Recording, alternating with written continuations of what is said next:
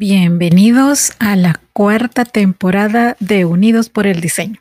Soy su host, Verónica Alvarado, creadora de Diseño UNE, y estoy muy emocionada de presentarles un espacio donde hablaremos sobre creatividad, diseño en sus diferentes especialidades, innovación, emprendimiento, negocios y tendencias, entre otros temas relacionados.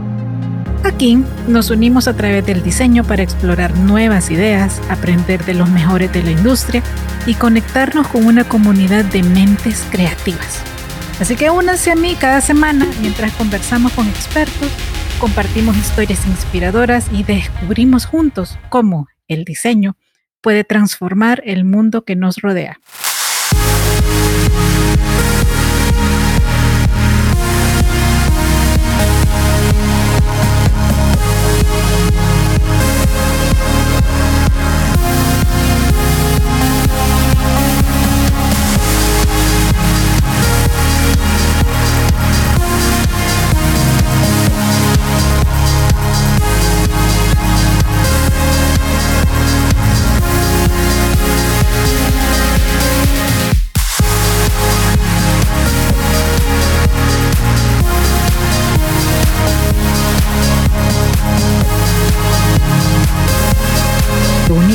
Diseño.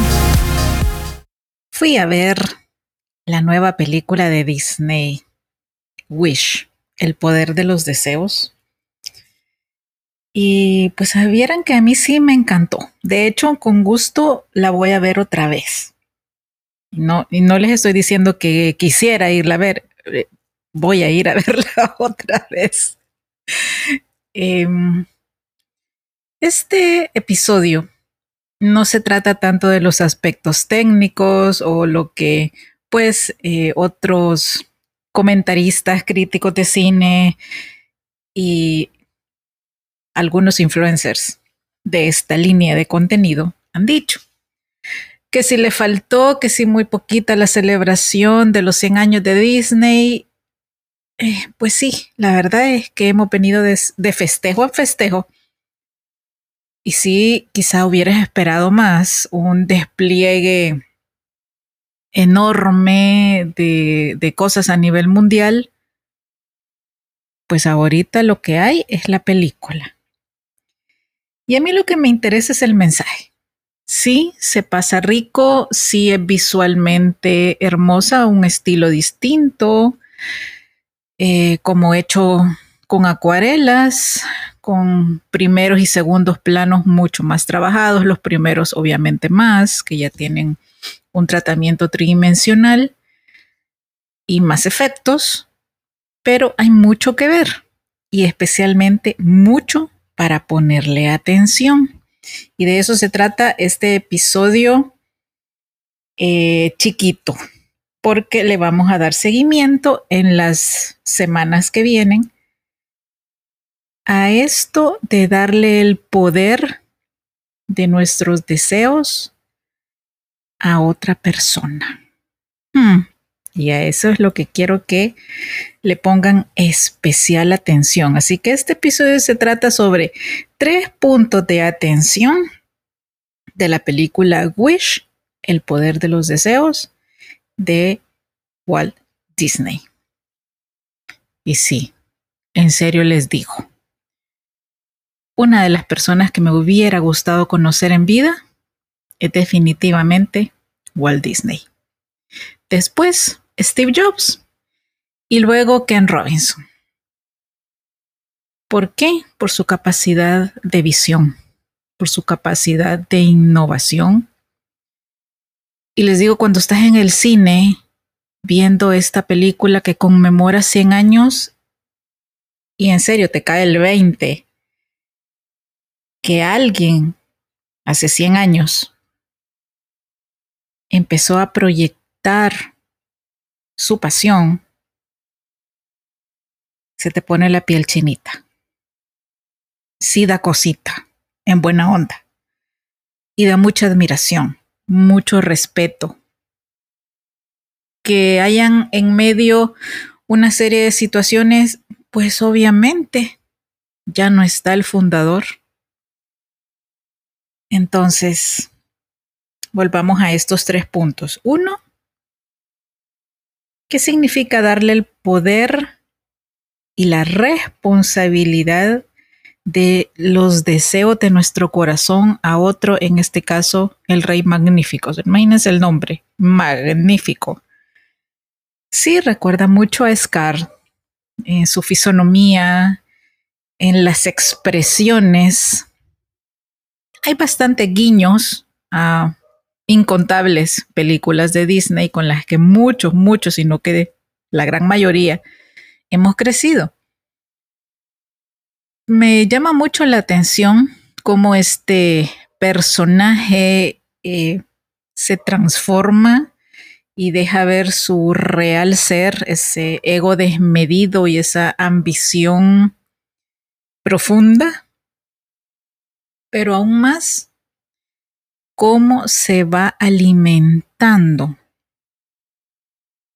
de la bondad, de los deseos más puros de las personas.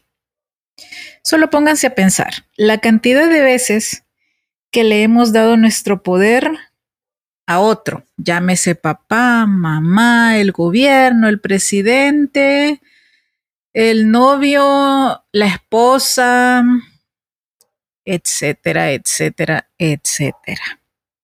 ¿Qué es lo que pasa cuando soltamos eso que tanto anhelamos tener? Ya no hacemos nada. Y eso es en parte lo que se ve en la película. Y ojo, voy a tratar de no spoilearles eh, para que eh, de verdad la vean y la disfruten. Cuando nosotros soltamos eso que queremos, dejamos de esforzarnos porque creemos fervientemente que esa otra persona va a trabajar para nosotros y por nosotros. ¿Y a cuenta de qué? La película lo deja ver claramente. El único beneficiado es el que tiene el poder de esa gran cantidad de deseos que curiosamente les son otorgados al cumplir los 18 años. Hmm. Hay bastante simbología, ya vamos a hablar de eso en el punto 3. Cuando Magnífico descubre qué es lo que contienen esas esferas de deseos que ha estado guardando, pues obviamente no los quiere devolver. No quiere perder esa energía que según él lo hace mucho más grande y poderoso y que es lo que ha perdido cada habitante del pueblo. Él definitivamente es las espinas de rosas, que es como se llama el lugar. Se los voy así medio hilvanando para que empiecen a ponerle atención también a, los símbolos. Sí, como les dije hace un rato, está lleno de guiños y hay que estar muy atentos para irlos identificando o de verdad verla una segunda vez, que es lo que yo voy a hacer, porque la primera obviamente pues uno entiende la trama y se centra más en primeros y a lo mucho segundos planos, pero en una segunda vez en el cine ya no te centras tanto en la historia y lo que está pasando al frente y puedes ver más detalles y ponerle más atención a los diálogos, a la letra de las canciones, que están muy lindas y también muy profundas. Un punto dos que me interesa dejarles en este episodio cortito es la conexión con el universo. Para Asha, que es la protagonista, esa conexión con el universo es muy natural, es muy fluida. Ella no ha querido entregarle su poder a Magnífico a pesar de que lo admiraba mucho y quería trabajar con él, pero afortunadamente es la que se da cuenta de quién es realmente él. Y la estrella, que pues eh, dentro del mundo Disney sabemos que hay uno o dos personajes que acompañan al protagonista o la protagonista con un carácter más eh, dulce, a veces divertido. Eh, tenemos un Pepe Grillo, tenemos también el camaleón que, tenía eh, Rapunzel, que si bien no hablaba, su gesticulación era tan perfecta que comprendíamos completamente pues todo lo que nos quería transmitir. Lo mismo pasa con la estrella, es un personaje muy dulce que te dan ganas de agarrarlo y apretarlo, eh, increíblemente expresivo. Pero ¿qué pasa con la estrella? ¿Ustedes se acuerdan de todos los cuentos con los que hemos crecido? La estrella de los deseos o la estrella polar que marca un punto cardinal o hacia donde tenemos que dirigirnos en algún momento. Bueno, la estrella también representa eso. Lo interesante de este tema de, de los deseos o los sueños es también ver la transformación que tiene Asha, cómo se va empoderando y trabajando por sus sueños. Ella no permanece inerte como el resto del pueblo, que simplemente se reúne para ver a quién magnífico le va a cumplir su deseo. Y si no te tocó, pues te frustras y simplemente sigues adelante, pero ya con un sabor no muy agradable, ya con una frustración, ya con una sensación de a lo mejor mi deseo nunca se va a cumplir pero nadie está haciendo nada por ellos. En cambio, Asha sí. Ella se arriesga, ella eh, incluso es eh, buscada, es la fugitiva número uno, porque está en contra del sistema. Y estar en contra del sistema es tener una voz propia, acciones congruentes que la acompañan y en cierta medida contar con cómplices, cómplices buenos y uno que sí la traiciona en favor de sus propios intereses. Eso ya lo verán en el transcurso de la película. Entonces, sí, Dios nos puede poner enfrente a la estrella de los deseos. a lo mejor no la vimos, a lo mejor no movimos un dedo, a lo mejor no aceptamos el reto o la invitación de alguien a ir a un lugar o sí, tomarnos el riesgo para que nuestros sueños sucedan.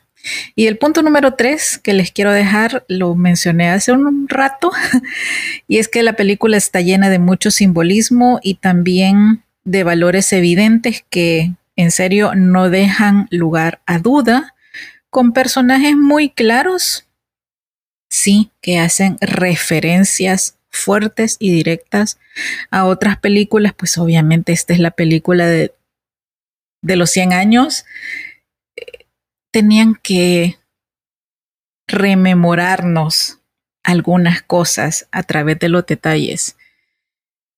Los símbolos son fuertes. Los símbolos, unos son más evidentes que otros, por eso les digo que hay que estar atentos ponerle atención a la letra de las canciones y qué nos quieren decir con esta película. ¿Cuál es el mensaje para cada uno de esos, de, nosotros? Porque si bien nos la podemos vivir nada más como un puro entretenimiento, hora y tanto en el cine, sí, es entretenida, sí, es bonita, pero si queremos ir más allá y de verdad sacar un mensaje, pues también lo tiene. Como les digo, no les quiero spoilear nada porque es apenas la segunda semana desde que se estrenó y yo en serio me la voy a ver otra vez y vamos a retomar el tema sobre el poder de los deseos en el siguiente episodio y les aseguro que vamos a encontrar aspectos muy interesantes y muy profundos. Por ahora, disfruten la película platiquemos si quieren, comenten y espero que les guste tanto como a mí. Hasta acá por hoy. Continuamos en el siguiente episodio del miércoles de la otra semana. Y como siempre les digo, abrazos, bendiciones y nos escuchamos pronto. Hasta luego.